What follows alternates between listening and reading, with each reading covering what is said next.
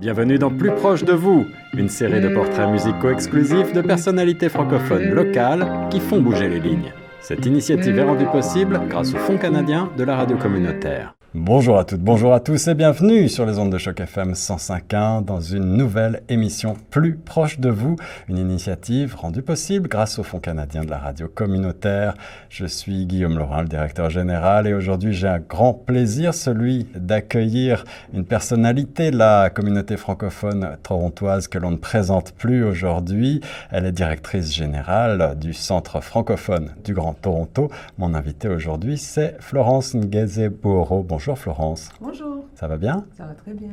Merci d'avoir fait le déplacement dans les studios de Choc FM 105.1 pour cette émission euh, plus proche de vous, émission de proximité dont je rappelle très brièvement le principe, un portrait, euh, pas un portrait chinois, mais plutôt le portrait euh, de parcours individuel, singulier, de personnalités francophones qui font bouger les lignes ici dans la communauté, des personnalités qui vont à travers quelques choix musicaux qui vont marquer des pauses, nous présenter les moments les plus importants peut peut-être euh, les plus mémorables de leur parcours. On essaiera euh, d'être inspiré également par euh, les, les épreuves parfois, les défis rencontrés et puis les succès bien évidemment. Et on ne manquera pas de parler des organismes représentés ici évidemment le Centre francophone du Grand Toronto qu'on ne présente plus mais quand même on va pouvoir rentrer dans le détail des parcours, des programmes ainsi que de l'actualité du Centre francophone. Mais avant toute chose, Florence, peut-être qu'on va revenir sur ton origine, sur tes origines, euh, pour mieux te connaître et te faire connaître de nos auditeurs. Euh, d'où viens-tu?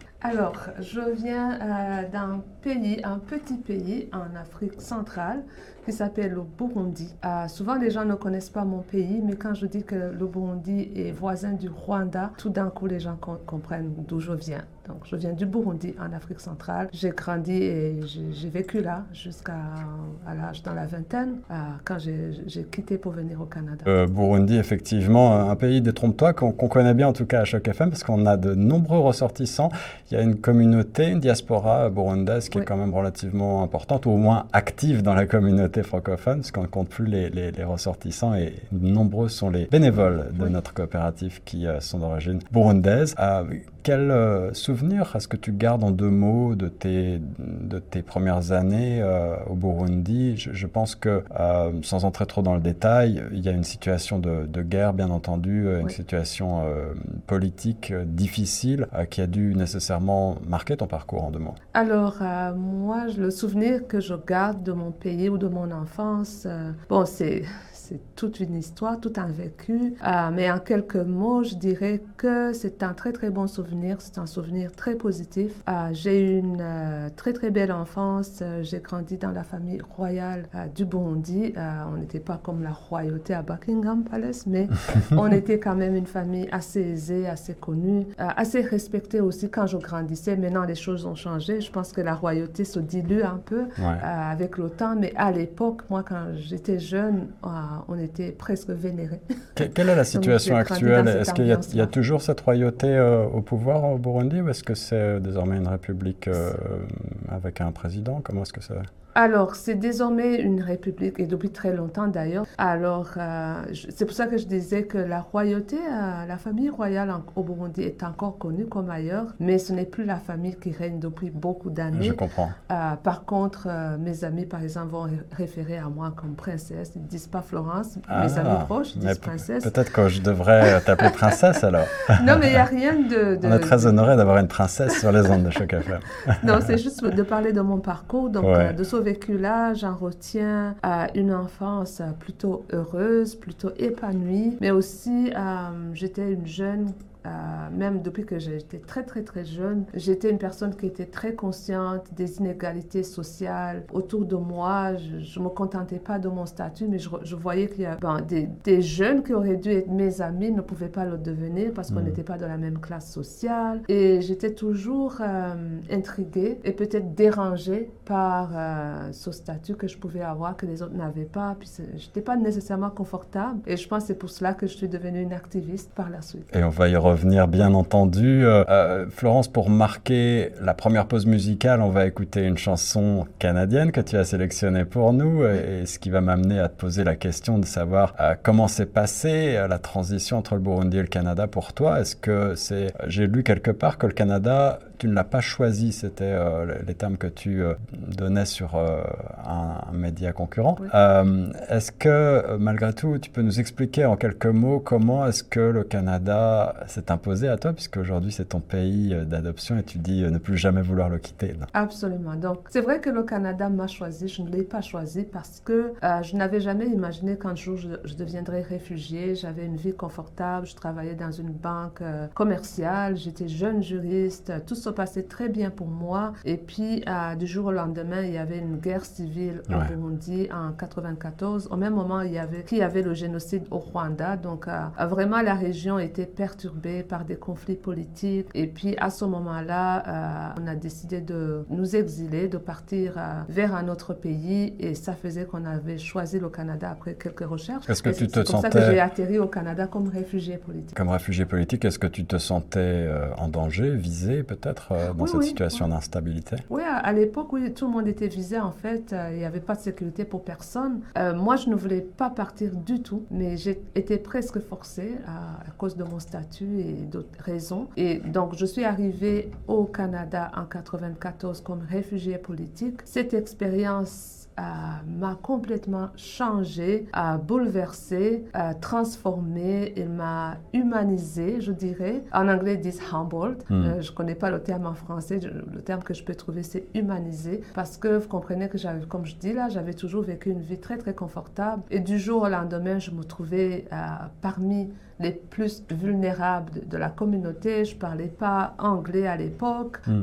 complètement vulnérable, puis sans ressources, euh, à l'aide sociale. J'ai vécu dans un shelter. Donc, euh, ça m'a complètement transformée. J'ai été sans logement, j'ai été sans nourriture à l'époque. Ça, c'est des parcours vraiment humains, très intéressants, qu'on retrouve à plusieurs reprises dans cette émission plus proche de vous. Euh, des gens qui, effectivement, sont arrivés pour différentes raisons et parfois en tant que réfugiés, parfois pour d'autres euh, avec d'autres statuts, mais qui ont dû, entre guillemets, repartir à zéro. Et, on le dit bien souvent pour les nouveaux arrivants, il faut accepter d'une certaine manière de recommencer, peut-être professionnellement tout simplement, mais un petit peu plus en bas de l'échelle. Euh, j'imagine que cette expérience personnelle euh, t'a aussi beaucoup servi ensuite pour aider à accompagner les nouveaux arrivants dans leur parcours individuel. Oh, absolument, c'est cette expérience-là. Je, je toujours reconnaissante du fait d'avoir été réfugiée un jour parce que jusqu'à je suis canadienne depuis très longtemps, mais dans mon cœur, il y a un coin d'une femme réfugiée, une femme qui n'a pas de ressources. Et je pense que c'est pour cela que désormais, je me bats à Coréam pour améliorer les conditions, que ce soit des immigrants, que ce soit des francophones. En général, mon combat porte toujours autour de l'amélioration des conditions de vie à des personnes les plus vulnérables de nos communautés. Et c'est quelque chose que je suis très reconnaissante d'avoir vécu ça. Sinon, euh, j'aurais jamais en fait été transformée de cette manière-là. On va écouter donc euh, Céline Dion que tu as sélectionné pour nous pour euh, marquer une première petite pause musicale, quelques notes de Sans attendre. Euh, peut-être un mot pour avoir choisi Céline. Est-ce que c'était déjà une artiste aimée, célébrée au Burundi? Est-ce que tu l'écoutais déjà à l'époque? Oui, écoute, on a toujours, tout le monde, en fait, le monde entier connaît Céline Dion. Elle a une... Star internationale. Oui, c'est une star, une star internationale. Je l'ai toujours écoutée. J'aime beaucoup, beaucoup sa voix. elle me berçait toujours. Et puis, cette chanson, je l'ai choisie parce qu'elle parle d'attendre, de la patience, de vraiment là, cette notion que tout n'est pas toujours là au bon moment et mm. que dans la vie, il faut savoir attendre pour les bonnes choses. En fait, si la chose, si vraiment ce qui nous arrive est tellement bon, il faut pouvoir attendre pour... Euh, ces, événements-là, ou cet amour-là dont on rêve, ou, cet emploi-là de rêve. Euh, voilà, c'est pour ça que j'aime la chanson. Et eh ben voilà, peut-être une première euh, leçon apprise et un premier enseignement, en tout cas, une première, euh, un premier jalon dans ton parcours qui peut inspirer nos auditrices et nos auditeurs. On va écouter quelques mots de Céline Dion sans attendre sur les ondes de choc.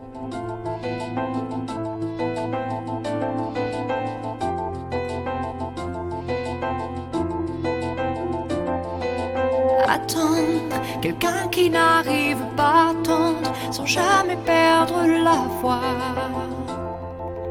pour prendre la route qu'on a décidé de prendre. Il nous faut du temps parfois. Malgré ce qui pourrait nous faire douter, on veut tous espérer. Attendre que quelqu'un vienne nous chercher, attendre puisse enfin retrouver si tendre cet amour qu'il nous fallait attendre et le temps pour enfin se comprendre. C'est la vie qui saura nous apprendre. La vie a toujours raison d'attendre. Voilà, la belle et très talentueuse Céline Dion sur les ondes de choc avec ce premier titre, Sans attendre, sélectionné par euh, mon invité euh, Florence. Pour euh, poursuivre sur ton parcours, en deux mots, tu avais donc déjà commencé, tu le disais, une formation et même un, parcours professionnel brillant sur, au Burundi.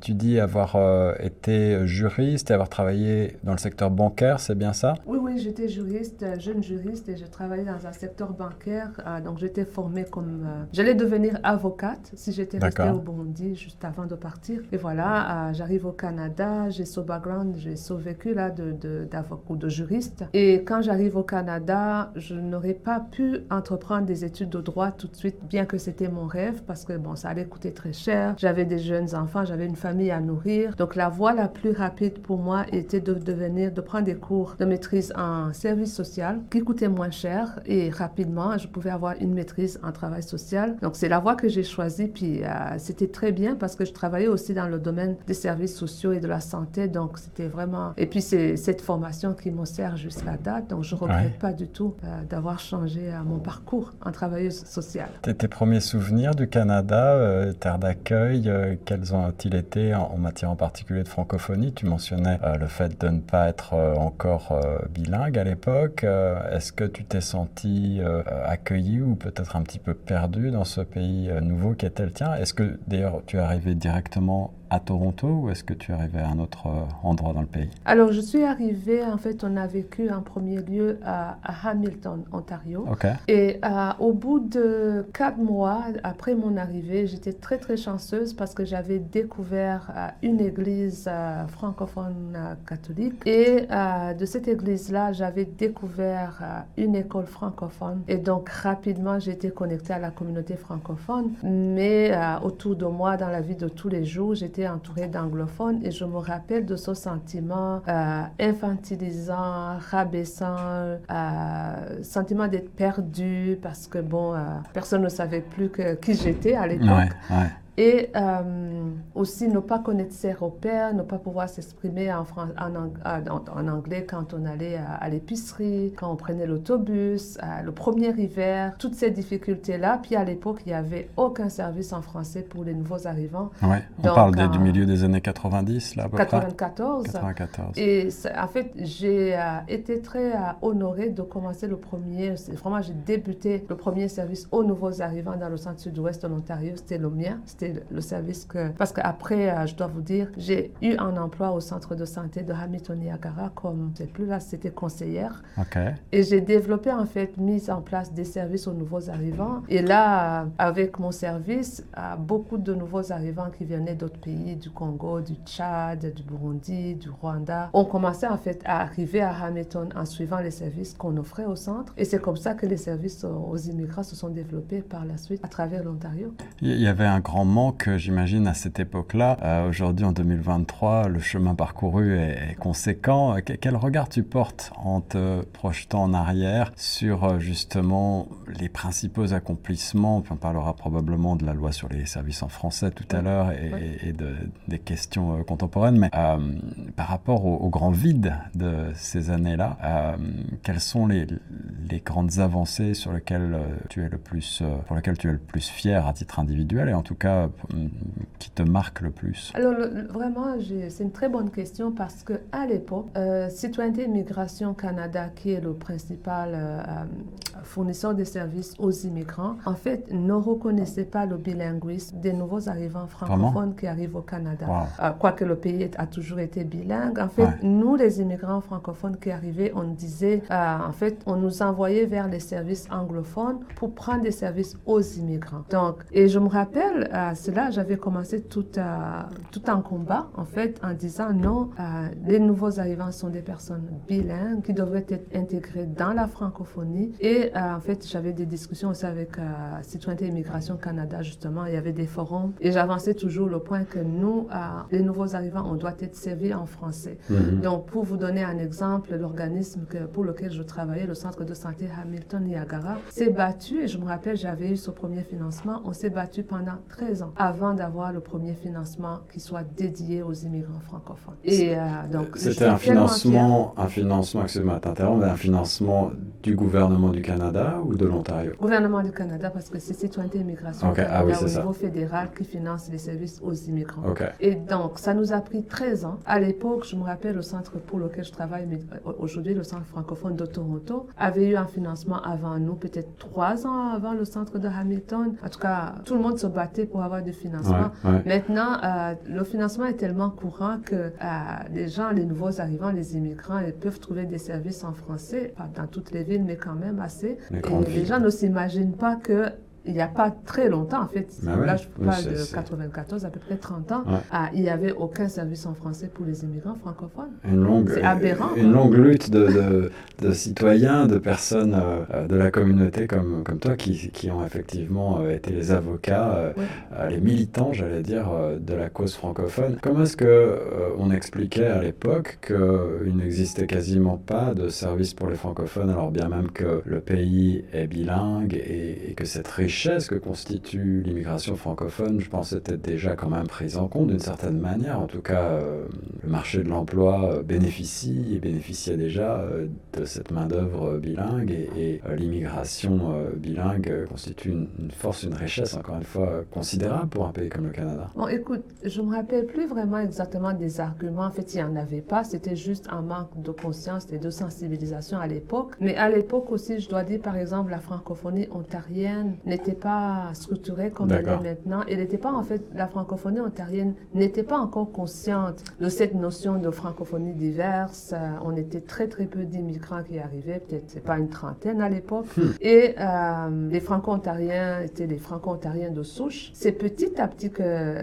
la francophonie s'est transformée. On n'avait pas non plus l'AFO qu'on a maintenant. Il y avait des ACFO régionaux, c'est comme l'Association des francophones de l'Ontario. par la suite, l'AFO donc l'Assemblée de la francophonie a été créée. Les francophones se sont, euh, ils ont, en fait, ils ont été conscientisés de la présence des immigrants francophones, mais en même temps aussi les questions des statistiques sur la francophonie euh, ont été plus évidentes avec les recherches, avec les données statistiques. Il a été très évident que euh, finalement, en fait, la francophonie ontarienne de souche doit être aussi renouvelée et renforcée par l'immigration. Donc toute cette conscience-là, ça fait seulement depuis les 30 dernières années, moi je dirais que les francophones prennent conscience, mais c'est très bien parce qu'aujourd'hui, si tu me demandes ce que j'en pense, je pense que la francophonie est diverse. Je pense que toutes les couches de la francophonie sont conscientes du besoin de travailler ensemble puis de, se renforcer mutuellement. Oui, ouais. Euh, l'image évidemment de la francophonie entre le milieu des années 90 et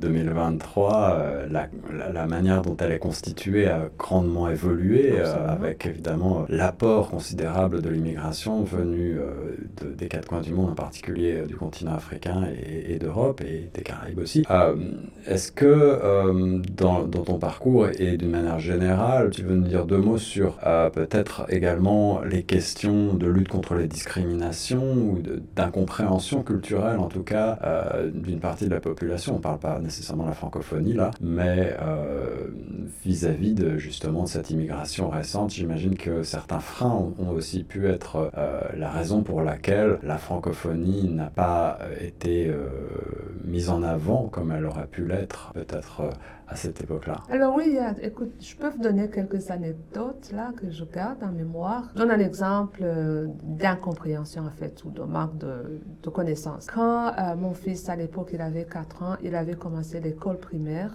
non la maternelle, dans une école francophone à Hamilton. Il était quasiment le seul noir. Vous ne pouvez pas croire ça aujourd'hui. Là aussi, les choses ont bien évolué. Presque difficile de croire, euh, parce que là, les écoles francophones sont tellement diverses. Ah à l'époque, il était le seul noir dans une école d'à peu près, je pense à peu près, ils étaient 300 élèves, je ne me rappelle plus. Alors, à la récréation, des jeunes ont commencé à chanter He's black, he's black, he's black. Parce que pour eux, c'était comme tout, une, tout un événement. Très surprenant, ouais. Et donc, euh, mon fils est venu à la maison en pleurant. Il dit Maman, ils ont dit que je suis black, je ne vais pas être noir. Donc, il y a eu une éducation. J'ai parlé à l'école, bien évidemment. On a parlé, à... j'ai même été invité à donner des ateliers dans les écoles aux professeurs, mais aussi à, au, le conseil des parents. En tout cas, j'en ai donné plein d'ateliers, en fait, pour dire euh, d'abord, c'est pas correct euh, de ne pas accueillir un enfant noir juste parce qu'il est noir. Bah, de ne pas l'accueillir, au moins de le taquiner. Et donc, par la suite, euh, d'autres combats comme ça, je, je, te donne une autre anecdote que tu croiras pas, mais à l'époque, j'étais conseillère. Je me rappelle, je travaillais auprès d'un groupe de personnes âgées qu'on appelait le Club de l'âge d'or à Hamilton. Je te jure, ils n'avaient pas vu des noirs. Et là, je, je vous parle d'un 96 à peu près. Je suis allée les servir parce qu'il y avait comme des dîners communautaires. Et je me rappelle, des membres de ce groupe-là ont approché le curé ou la paroisse pour dire qu'ils ne veulent pas être servis par une noire. Moi, j'ai vécu ces moments-là. Ouais, une, une, méconnaissance profonde. L'année dernière, Choc FM a lancé une émission qui s'appelait Stop Racisme, euh, qui parlait bien évidemment de racisme et de discrimination et de lutte contre ces, ces questions-là, mais on s'est rendu compte que même si le chemin parcouru euh, a certainement euh, été, été considérable depuis, depuis 30 ans ou plus, au Canada, il y a encore beaucoup à faire pour mm. euh, lutter bah, contre les discriminations de manière générale, mais aussi justement éduquer euh, les, les, uns et les autres euh, sur les différences culturelles, sur les, les, voilà, les, discriminations qui peuvent être perçues et qui ne sont pas forcément conscientes, malheureusement, parce que souvent c'est davantage de la méconnaissance. comme tu disais, peut-être que certaines personnes n'ont jamais encore croisé des, des personnes noires dans leur vie euh, ça existe encore même aujourd'hui. Je pense pas, mais bon. Peut-être moins. Je pense que moins, là. Ouais. Alors, ce qui fait une transition avec euh, le, second extrait musical, la seconde pause qu'on va écouter, euh, puisque tu as sélectionné pour nous un groupe que j'adore, Cassav, avec Collet Serré. Peut-être quelques, quelques mots pour cette sélection. Est-ce que c'est aussi un groupe qui te rappelle des souvenirs d'enfance, d'adolescence, de, de, ton parcours? Oh, absolument. Moi, en fait, je ne sais pas si vous le savez, mais je suis une personne qui aime beaucoup danser. J'adore danser. Donc, quand j'étais jeune, je, sortais euh, dans des boîtes de nuit ou dans des groupes de danse et puis euh, on dansait sur cette chanson-là. Donc, elle me rappelle en fait mon adolescence et puis euh, des moments de joie. Alors, on va écouter quelques notes de Collet Serré, Cassav sur les ondes de choc. vous pouvez danser chez vous. Allez-y.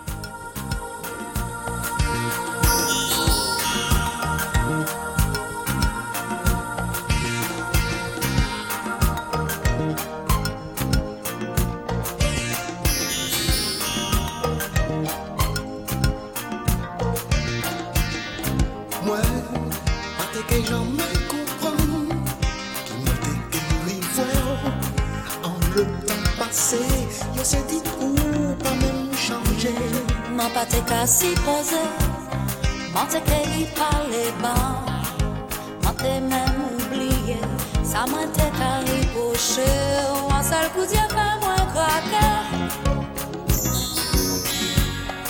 Monte qu'il est résisté.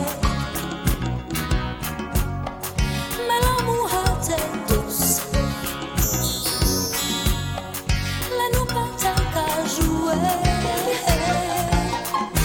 Si nou te prantan pou nou te pale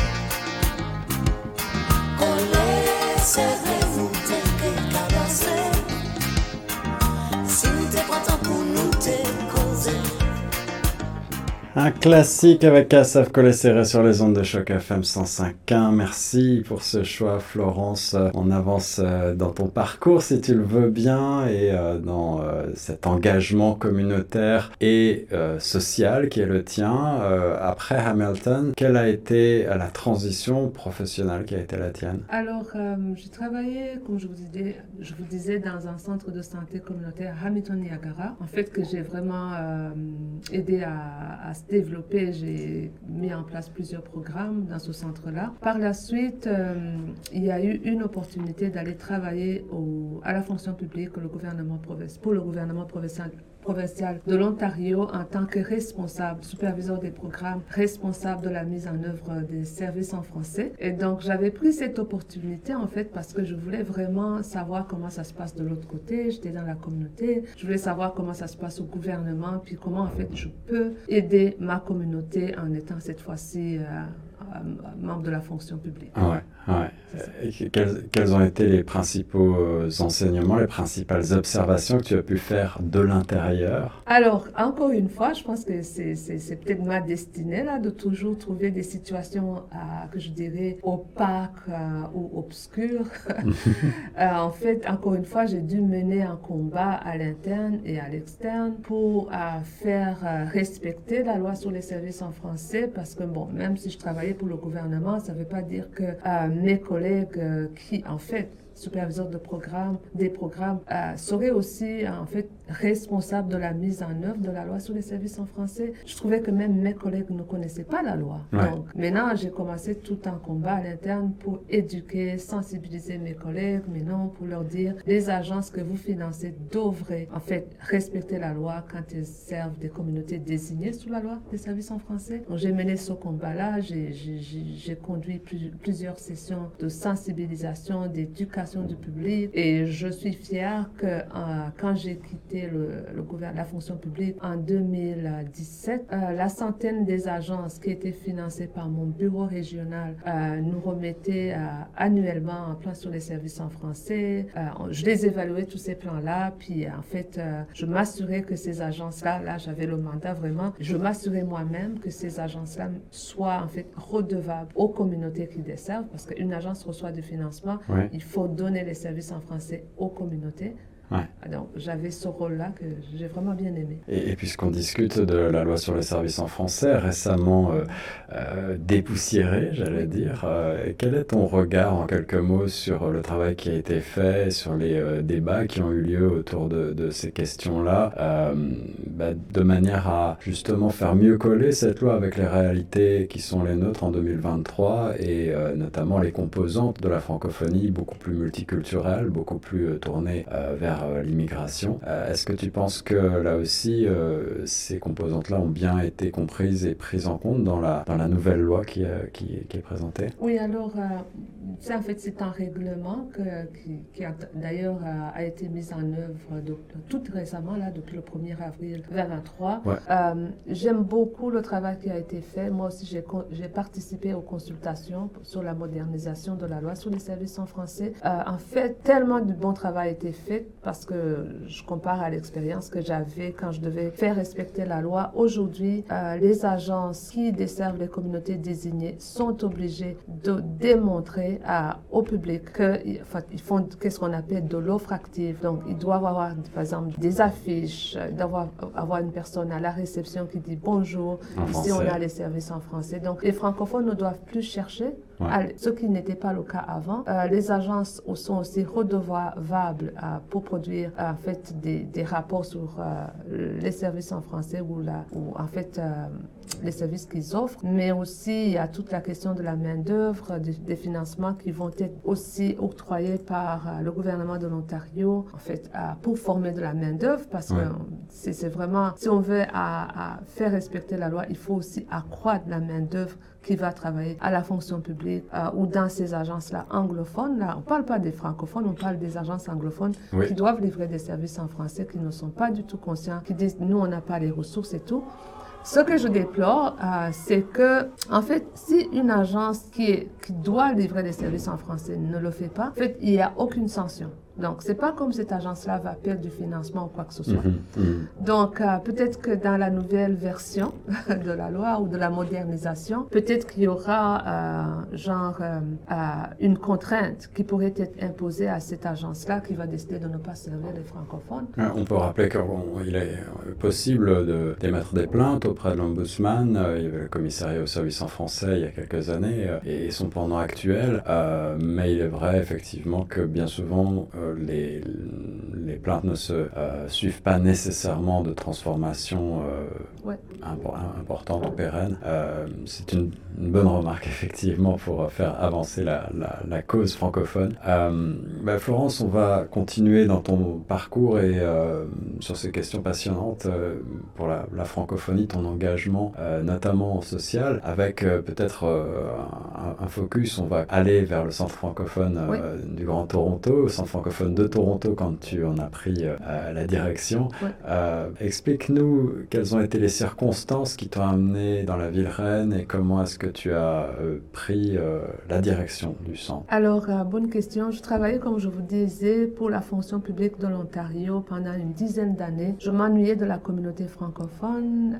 je voulais, je commençais à penser à revenir en fait dans le domaine communautaire et une opportunité euh, est, arrivée là pour euh, diriger le centre francophone du Grand Toronto, de Toronto à l'époque. J'ai appliqué et je pense que j'étais vraiment parmi les meilleures candidates qu'ils auraient pu avoir et j'ai eu le poste et j'étais très très enchantée en fait euh, de pouvoir revenir dans la communauté avec l'expérience que j'avais acquise maintenant à la fonction publique, combinée avec mon expérience communautaire. Je pense que je savais déjà que je peux apporter beaucoup à la francophonie de Toronto. Alors, le travail que tu as effectué au, sein du Centre francophone du Grand Toronto est considérable. Je pense que tout le monde salue euh, les accomplissements et les avancées qui ont été euh, celles de, ton équipe et toi-même euh, depuis ces dernières années. quelle était l'image, ou en tout cas, qu'est-ce que tu, quel genre d'organisme tu découvres lorsque tu prends les rênes du Centre francophone à l'origine? Donc à l'origine, moi, tu sais, je connaissais toujours le Centre francophone depuis que j'étais à Hamilton parce que étaient des collègues, j'ai toujours admiré euh, la capacité et le potentiel du Centre francophone de Toronto à l'époque, parce qu'ils sont dans la ville reine. Il y a beaucoup plus de francophones ici, la francophonie est diverse, beaucoup plus d'opportunités. Donc moi, en fait, c'est cet organisme-là qui m'a tiré. Quand j'arrive euh, au centre en 2017, le, centre avait connu quelques turbulences, ce qui, ce qui arrive à n'importe quel organisme en fait. Mais il n'y avait rien de majeur vraiment. Je pense que les médias ont amplifié beaucoup plus les enjeux que traversait le centre, notamment le départ des médecins, à l'époque. Bon, c'est des choses qui arrivent. Alors, il faut rappeler à nos auditeurs peut-être le, contexte en deux mots, mais surtout euh, rappeler euh, qu'effectivement, le centre francophone, de par son mandat, a de, très nombreux services, notamment médicaux, pour euh, la communauté francophone, qui sont d'ailleurs uniques en leur genre dans la, dans la communauté, dans le Grand Toronto, et qui servent beaucoup, de, beaucoup de, nouveaux, de nouveaux arrivants, beaucoup de monde, mais qui sont peut-être toujours encore insuffisants. Hein. on, on, aimerait toujours en avoir plus. ouais, tu, tu, euh, prends donc la direction de ce centre euh, dans ce contexte-là. Les, équipes qui étaient en place euh, t'ont suivi également? Bon, il y en a quand même, je dirais, quelques gestionnaires qui sont partis. C'est normal. chaque fois qu'il y a une, nouvelle personne, il y a des gens qui ne se retrouvent pas nécessairement dans la vision de la personne ou sa façon de faire. J'arrivais avec plein d'énergie, je voulais transformer le centre, je voulais agrandir le centre. Bon, ça arrive, des gens sont partis, d'autres sont restés, notamment ma collègue VP Aïssa Noto, que vous avez déjà interviewé, et plusieurs autres personnes en fait. Et donc, euh, comme moi je connaissais, je connaissais, je savais au moins deux choses. Je savais que le centre francophone a tellement un grand potentiel. C'est comme un joyau de la francophonie. Et je me disais, j'ai la chance, j'ai l'opportunité de, vraiment transformer cet organisme en un, très grand organisme. Je suis fière de, de, ce que le centre est devenu. On a quasiment doublé le financement depuis six ans. Euh, on était à 8 millions, on est rendu à 17 millions de financement. On a doublé euh, le nombre de points de service servis. On a, euh, on a, on a doublé le nombre de clientèles servies. En fait, quasiment là, au moins de, en bout de six ans là, même les ressources humaines, on a doublé les chiffres, tout a été redoublé là. Ah, des, chiffres, des chiffres qui donnent euh, euh, presque le vertige. Vous avez plus de 200 employés, vous avez plus de 200 employés, vous avez, vous avez servi plus de 50 euh, 000 personnes, je crois, lors de votre dernier bilan. c'est très impressionnant, surtout quand on connaît la composante francophone de, de, de la ville reine. beaucoup de travail, j'imagine, derrière tout ça. Je disais, il y a, y a des, des, gens qui sont la mémoire du centre francophone, tu, tu as mentionné ça tout à l'heure, qui sont depuis longtemps talents au centre francophone, mais le centre attire également beaucoup de talents et beaucoup de, personnalités qui veulent faire bouger les lignes là aussi sur bien des sujets. Est-ce que tu veux nous rappeler peut-être en, deux mots les, les, principaux services que vous offrez, les principaux secteurs que vous touchez, parce qu'ils sont nombreux et, comme tu le disais, vous avez ajouté assez récemment de nombreuses cordes à votre arc. Oui, alors nous avons six départements principaux, je pourrais dire comme ça. On a un, un département de la santé et de la santé mentale, euh, programme de VIH-Sida, euh, des programmes de nutrition. Nous avons toute une équipe d'infirmiers, de médecins. Je rappelle que nous sommes un centre de santé communautaire avant tout. Et donc, euh, dans ce volet-là, on est vraiment un centre de santé comme tous les autres centres de santé que vous connaissez autour de vous. Nous avons des programmes de la petite enfance, de développement de la petite enfance. nous sommes même un organisme ressources aux garderies francophones. nos intervenants, en fait, appuient les, les, les, employés, les, éducatrices francophones sur le Grand Toronto. Nous avons aussi un programme qu'on appelle euh, bon, communément la passerelle, mais en fait, c'est un programme pour des jeunes euh, enfants ou des jeunes euh, ados qui ne sont pas capables de fonctionner normalement dans un milieu scolaire. D'accord. Donc, on offre du soutien. Je ne vais pas décrire tous les programmes parce qu'il y en a beaucoup. si on va du côté communautaire, non, avant d'aller du côté communautaire, je vais dire un programme très très important, c'est la santé mentale. Donc on fait de la santé, on offre des services de santé mentale aux jeunes et aux adultes, même des programmes, des services d'accompagnement aux personnes qui ont des problèmes de maladies chroniques, de conditions chroniques comme des dépressions chroniques, etc. Si on va du côté communautaire, euh, on a un programme d'employabilité et d'entrepreneuriat. D'ailleurs, hier, c'était la foire d'emploi que vous avez couvert. On a eu 900 euh, inscrits. Ils ne sont pas tous venus, mais c'était vraiment très très bien. 30 employeurs qui étaient là hier. C'était euh, vraiment impressionnant. Des très gros employeurs, on parle de, groupes comme euh, certaines banques, euh, certaines compagnies automobiles. Ouais, même l'Agence de la sécurité du Canada, donc c'était vraiment très bien. J'espère que beaucoup de gens ont, trouvé leur emploi hier, leur premier emploi peut-être au Canada, je ne sais pas. on a aussi un programme, un grand programme en immigration avec 80 employés, une très très grande équipe pour accueillir les immigrants, les aider dans toutes les démarches qui font qu'ils s'intègrent rapidement au Canada. On a même euh, deux kiosques à l'aéroport, personne pour accueillir les immigrants qui arrivent. Là aussi, c'est un, un, nouveau service assez un récent. Grand accomplissement. Un grand accomplissement, absolument. Euh, concrètement, euh, c'est du personnel qui est en mesure d'aider le cheminement en français des, des nouveaux arrivants, c'est bien ça? Alors, c'est un service assez précis en fait, parce que nous aidons des immigrants déjà sélectionnés par le Canada qui arrivent selon un processus déjà établi. Donc, c'est pas n'importe quel immigrant qui arrive, mais selon ce processus-là, nous avons une quarantaine d'employés qui sont aux deux terminaux qui euh, accueillent ces gens-là, qui leur donnent euh, de l'information rapidement euh, grâce à, même à la technologie numérique et que ces gens-là, peut-être ils se rendent, je sais pas, dans d'autres provinces. On a tout un parcours qui est déjà établi pour informer rapidement ces gens. Et le but, en fait, c'est toujours de favoriser l'intégration réussie des nouveaux arrivants. Et donc, euh, on a ce programme-là à l'aéroport, ce service à l'aéroport Pearson, mais vous n'êtes pas sans savoir, j'espère que vous le savez, nous venons d'acquérir un mandat d'offrir euh, des services à l'international aussi dans ce qu'on appelle les services du pré-départ. Donc, ça, c'est des services d'éducation, encore une fois, aux immigrants, à une catégorie d'immigrants qui est déjà sélectionnée par euh, le gouvernement fédéral. Et on les informe, en fait, sur beaucoup d'ateliers d'éducation, sur le Canada, puis en fait, pour les préparer à réussir, parce que c'est toujours le but derrière ces financements. Le Canada veut que les immigrants qui arrivent réussissent et s'intègrent et deviennent, en fait, euh, apportent une plus-value au Canada, quoi, n'est-ce pas? Euh, donc, euh, je suis très fière de dire qu'avec ces programmes à l'international, à l'aéroport Pearson, puis dans le Grand Toronto, en fait, on couvre tout le continent des services en immigration et on est en fait devenu le plus grand fournisseur en immigration francophone en Ontario et au Canada pour la citoyenneté et l'immigration Canada. Donc c'est un grand accomplissement. Si tu me demandes un des accomplissements dont je suis fière, c'est bien celui-là. Félicitations. Euh, j'aimerais revenir euh, et insister peut-être sur euh, l'aspect de services sociaux qui est le vôtre, le mandat, pour préciser aux auditrices et aux auditeurs qui ne savent pas que tous ces services que tu mentionnes, si précieux, eux sont des services, bien entendu,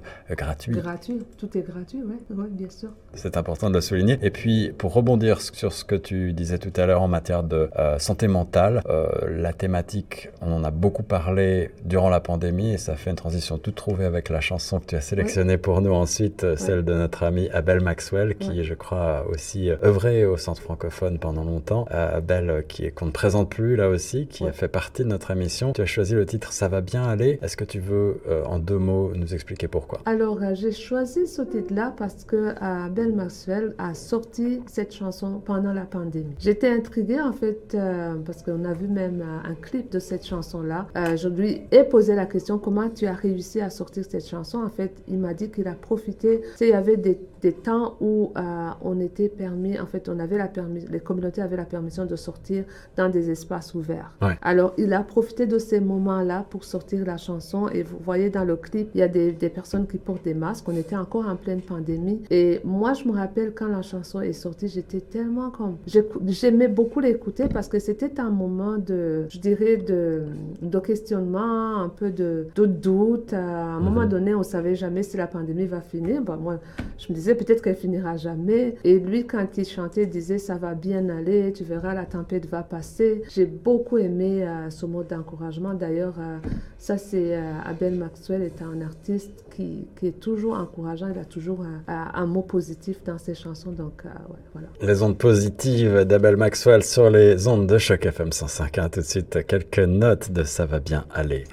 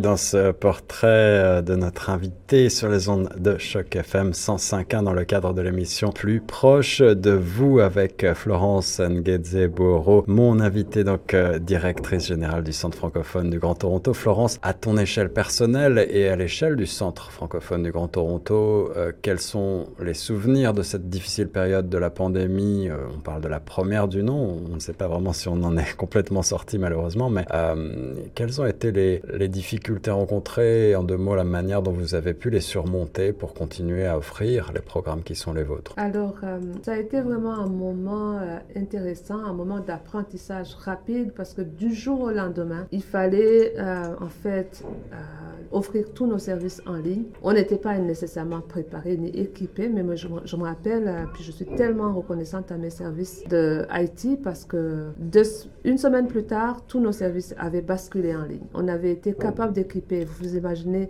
à peu près, euh, on avait une équipe qui restait en personne, mais plus de 100 employés étaient déjà équipés en ligne avec des ordinateurs à la maison parce qu'il fallait aussi euh, transporter des chaises, n'est-ce pas, des tables pour ces gens-là. L'Internet aussi parce qu'il y en a qui n'ont pas l'Internet euh, assez puissant chez eux. Donc ça, c'était déjà tout un défi technique. Mais l'autre défi ou la résilience que j'ai noté, c'était une équipe qui se transforme rapidement, qui qui se, met au service des autres alors qu'eux-mêmes vivent cette tragédie, si je, vais l'appeler comme ça, c'est la pandémie, c'était quand même tragique. Au niveau individuel, bien sûr. Et puis, euh, une équipe des soins de santé euh, primaires dirigée par euh, ma collègue Estelle Duchamp, que, en tout cas, je, je, leur serai toujours reconnaissante parce qu'ils ont tenu le fort, sont restés, n'ont jamais sont jamais restés en arrière, se présenter quand c'était tellement difficile de se présenter même en autobus. Ah, ils sont venus ou en train, peu importe comment ils se rendaient au bureau. Ils étaient au bureau à tous les jours en train de servir la communauté. Ça, j'ai trouvé tellement impressionnant. Et puis, euh, au niveau personnel, il y a une chose que j'ai faite dont je suis fière. Euh, je suis pas restée en arrière. Je suis allée sillonner les rues. J'ai pris euh, des repas.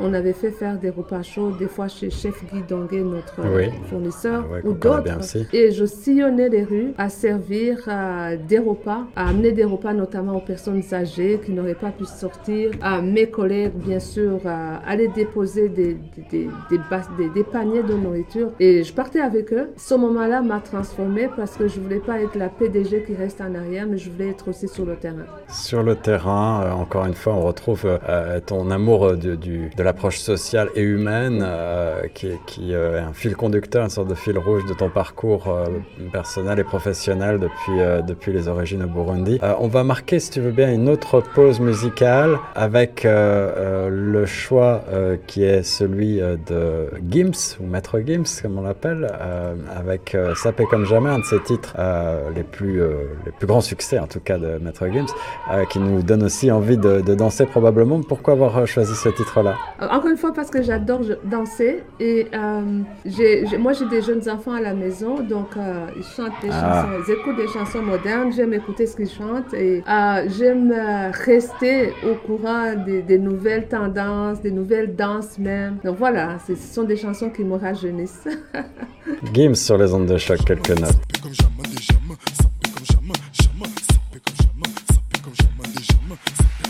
On casse ta porte, c'est la Gestapo. Je vais te retrouver, me Lambo. Ça veut vendre des tonnes à la Gustavo. Un café sans sucre, j'en ai plein sur le dos. Eh ouais, ma puce, là tu me Rambo. Ça va faire six ans qu'on met des combos. Je manie les mélos, voilà oui, voilà non. Tu te demandes si c'est pas un complot.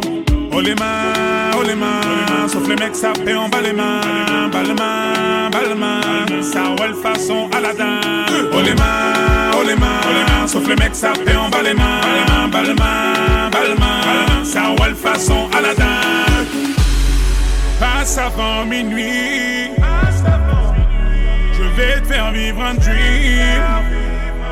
Avance sur la piste, les yeux sont rivés sur toi, les habits qui brillent, tels les mille et une Paris Toujours sur les ondes de choc FM 105.1, ici Guillaume Laurin, dans Plus proche de vous avec mon invité Florence Ngueze Buoro, directrice générale du Centre francophone du Grand Toronto. Et on aborde déjà la dernière partie de ce portrait et euh, euh, on va continuer d'évoquer les services, services récents en particulier euh, qu'offre le Centre francophone. Florence, on, parle évidemment beaucoup ces derniers temps avec l'inflation galopante que l'on connaît et euh, la crise immobilière à Toronto, crise du logement. On parle beaucoup euh, de, problématiques autour des loyers, des logements trop chers, presque inabordables pour beaucoup de nos, euh, de, nos concitoyens.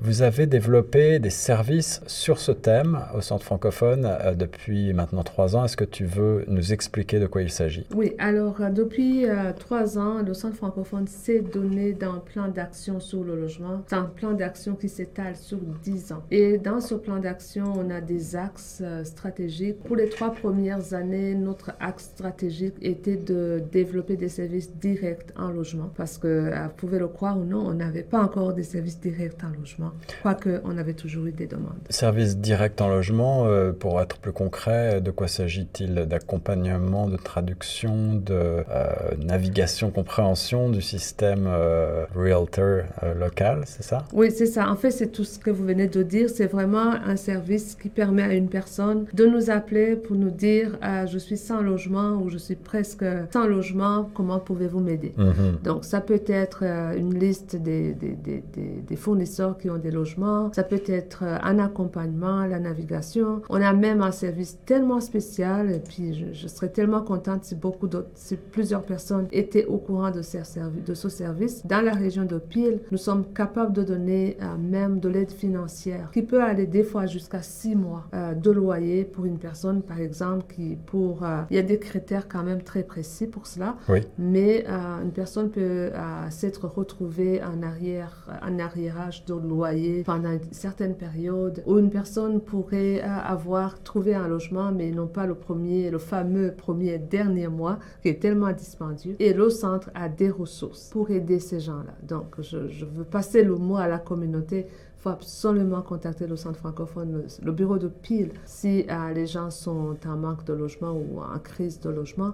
À Toronto, on a des services de navigation, ça veut dire des services d'accompagnement. Des personnes qui, par exemple, vous imaginez, il faut appeler un fournisseur anglophone et la personne ne parle pas anglais, ça serait très difficile. Beaucoup, comme vous le savez, beaucoup de gens se font refuser comme ça. Ah, donc, on fait des appels, on accompagne. Euh, vous vous rappelez qu'on a un service d'aide juridique, donc nos avocats regardent au contraire notamment passé entre les bailleurs et les clients. On a toute une équipe à l'œuvre pour appuyer les francophones du Grand Toronto à trouver du logement parce que c'est devenu une crise majeure et la crise affecte les francophones bien évidemment. Et à long terme, on a toute une stratégie de recherche ou d'acquérir pour en fait euh, le but ou le rêve, c'est que le centre euh, francophone puisse acquérir ses propres unités de logement Ah, j'allais justement aborder la question de euh, tes rêves dans ce poste de direction générale du Centre francophone du Grand Toronto. On, voit bien en passant d'ailleurs euh, la justification du changement d'appellation du centre, puisque désormais vous touchez non seulement la ville reine, mais euh, la région de Peel, la région de Mississauga, et vous êtes donc jusqu'à l'aéroport, évidemment, on en a parlé tout à l'heure. Vous, agissez donc dans le Grand Toronto. Je, peux aussi peut-être mentionner que chaque FM va être fier de euh, développer un partenariat avec le Centre francophone du Grand Toronto dans le cadre de notre projet Bienvenue à Toronto, destiné euh,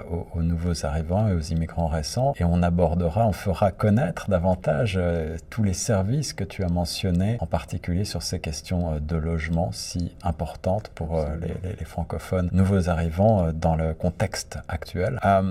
quels sont justement les, les rêves, les projets que tu aimerais mettre en place dans les prochaines années. Si on, si on se permet de rêver justement, Florence, quelle serait euh, la vision d'avenir pour le centre francophone et pour la francophonie torontoise d'une manière générale? Euh, Je, je t'aiguille un peu en, en mentionnant ce fameux projet, ce fameux rêve peut-être d'une maison de la francophonie, d'un mmh. quartier francophone. On, on, a beaucoup parlé ces dernières années, depuis plusieurs décennies même, je pense, de ces questions-là dans la communauté euh, on se heurte toujours à, beaucoup de difficultés pour rassembler les communautés multiculturelles francophones. On a tous le dénominateur commun de la langue, mais euh, au-delà, ben, c'est quand même très compliqué de, rassembler les organismes existants, de rassembler les ressources existantes. Euh, est-ce que le centre francophone, qui a déjà cette position entre guillemets de, leader du monde communautaire francophone local, partage cette, ce rêve-là? Oui, absolument. Donc,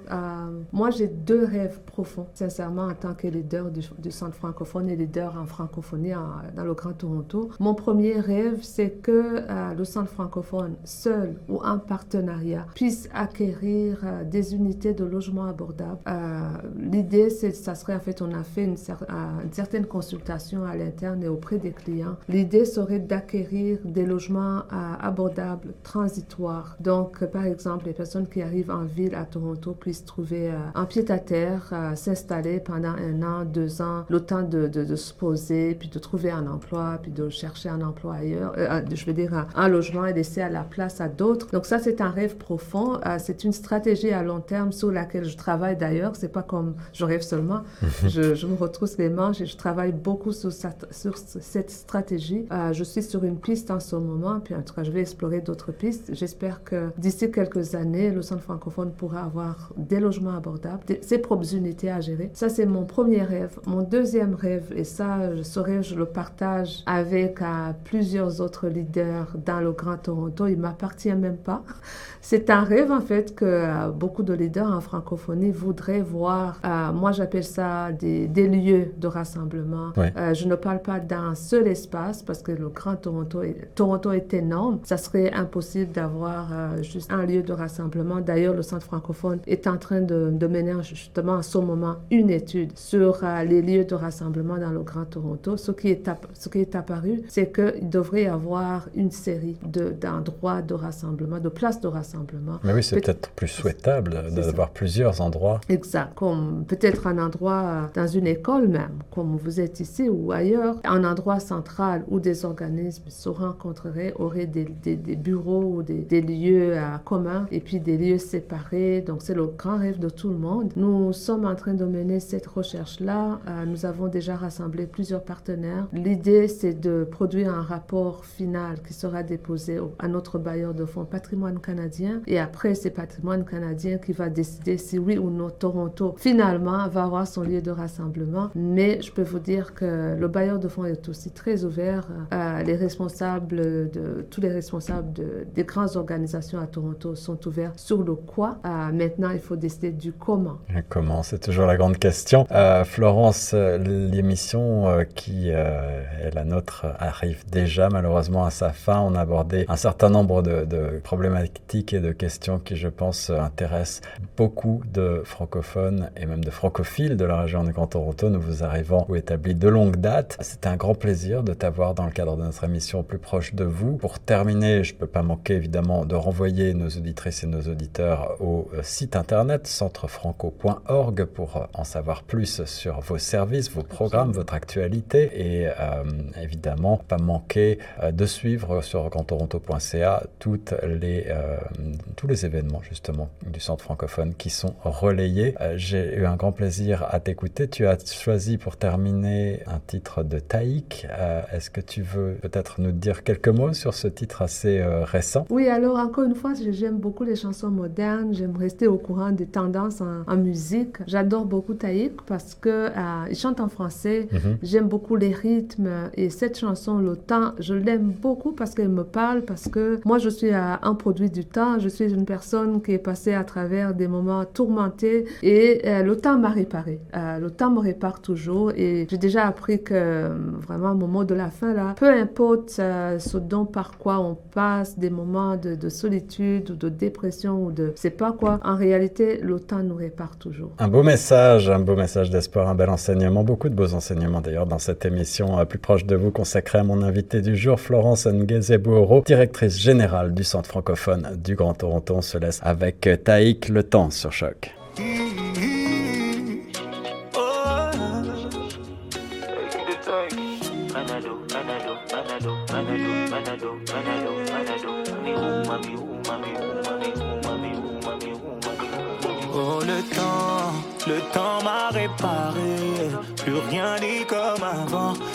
M'a déjà soigné. Oh, oh, le vent, le vent a bien tourné. Ne gaspille pas mon temps, une autre a su me soigner. Voilà, tu disparais sans laisser.